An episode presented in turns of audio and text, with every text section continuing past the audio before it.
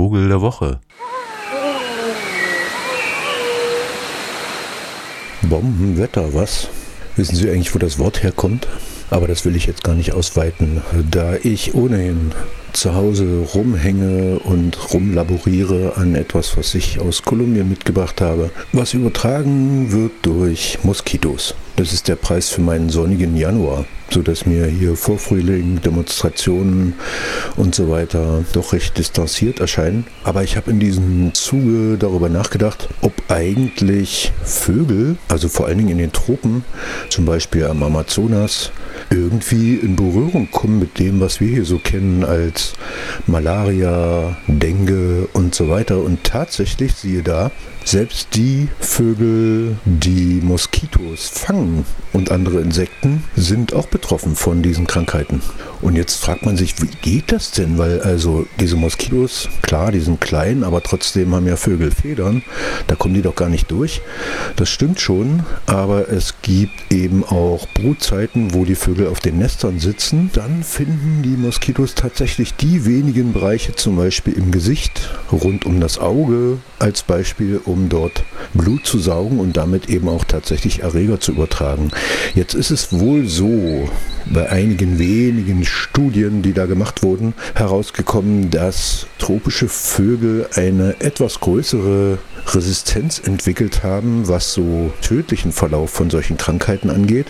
Das heißt, auch wenn meinetwegen 30 Prozent einer Vogelart Malaria oder auch Denguefieber, was sie auch kriegen können, haben, dann heißt das nicht, dass sie davon sterben, sondern eben einfach schwächer sind. In der Folge wahrscheinlich dann doch sterben, weil wenn sie langsamer sind oder weniger aufmerksam, dann gibt es eben auch Feinde und dann zack. Aber das nennt sich dann auch natürliche Auslese.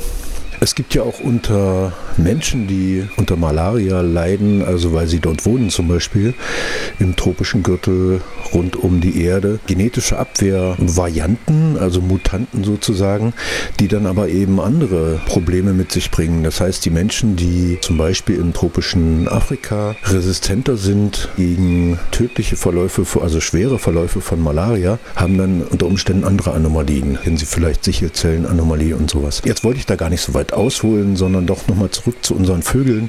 Tatsächlich ist zum Beispiel im Amazonasgebiet, aber überhaupt im tropischen Kolumbien, wo ich gerade war, eine Vogelfamilie extrem weit verbreitet. Da es so viele Insekten gibt, gibt es natürlich auch viele insektenfressende Vögel. Und die nennen sich Neuweltfliegenschnepper, könnte man sagen, aber auch gerne Tyrannen.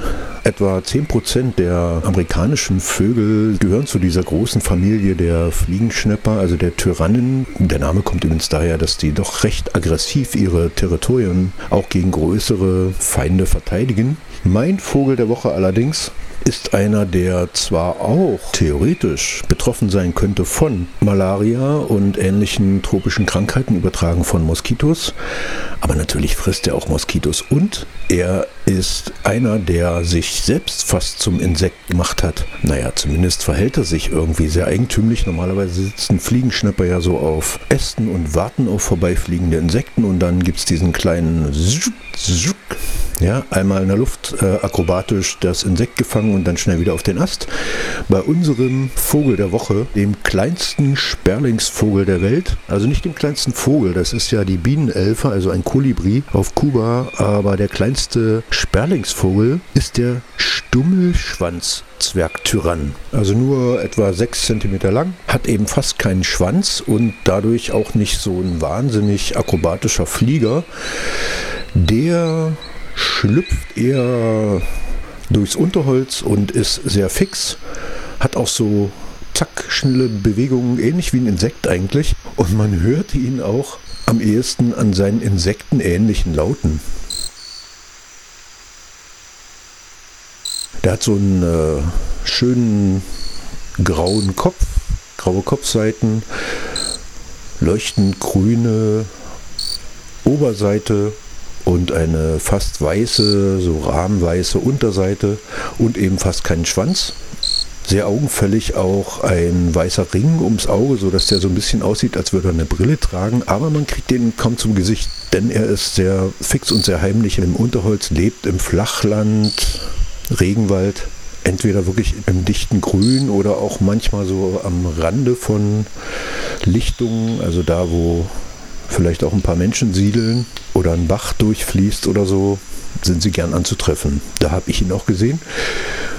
Und er sieht sehr eigentümlich aus, als hätte ihm jemand tatsächlich den Schwanz abgefressen, weil normalerweise ähm, vermisst man dann bei so einem Vogelanblick genau sowas. Aber schön ist eben, dass er auch rein von den Lauten, die er von sich gibt, eher einem Insekt oder einem, einem dieser Baumfrösche dort ähnelt.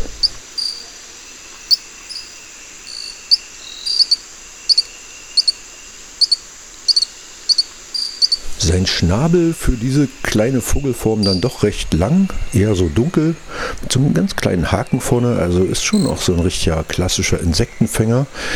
Und das bei seiner Größe natürlich auch gerne so kleine Insekten, zum Beispiel Moskitos. Ratz, ratz, ratz, ratz, ratz, ratz, im Mageninnern machen diese Moskitos natürlich nichts. Also da können die sonst was für Krankheiten mit sich tragen. Da passiert dem gar nichts. Nur wenn er dieser Tage sein so sackförmiges Nest baut und tatsächlich ein Moskito den Weg in sein aufwendig mit Dach und Seiteneingang gebautes kleines Nest findet, dann kann es sein, dass er infiziert wird. Aber wie gesagt, die meisten überleben das. Ich ja wohl hoffentlich auch. Machen Sie es gut, bis nächste Woche. Möglicherweise. Unser Vogel der Woche, der Stummelschwanz-Zwergtyrann. Kleinster Sperlingsvogel der Welt. Vogel der Woche.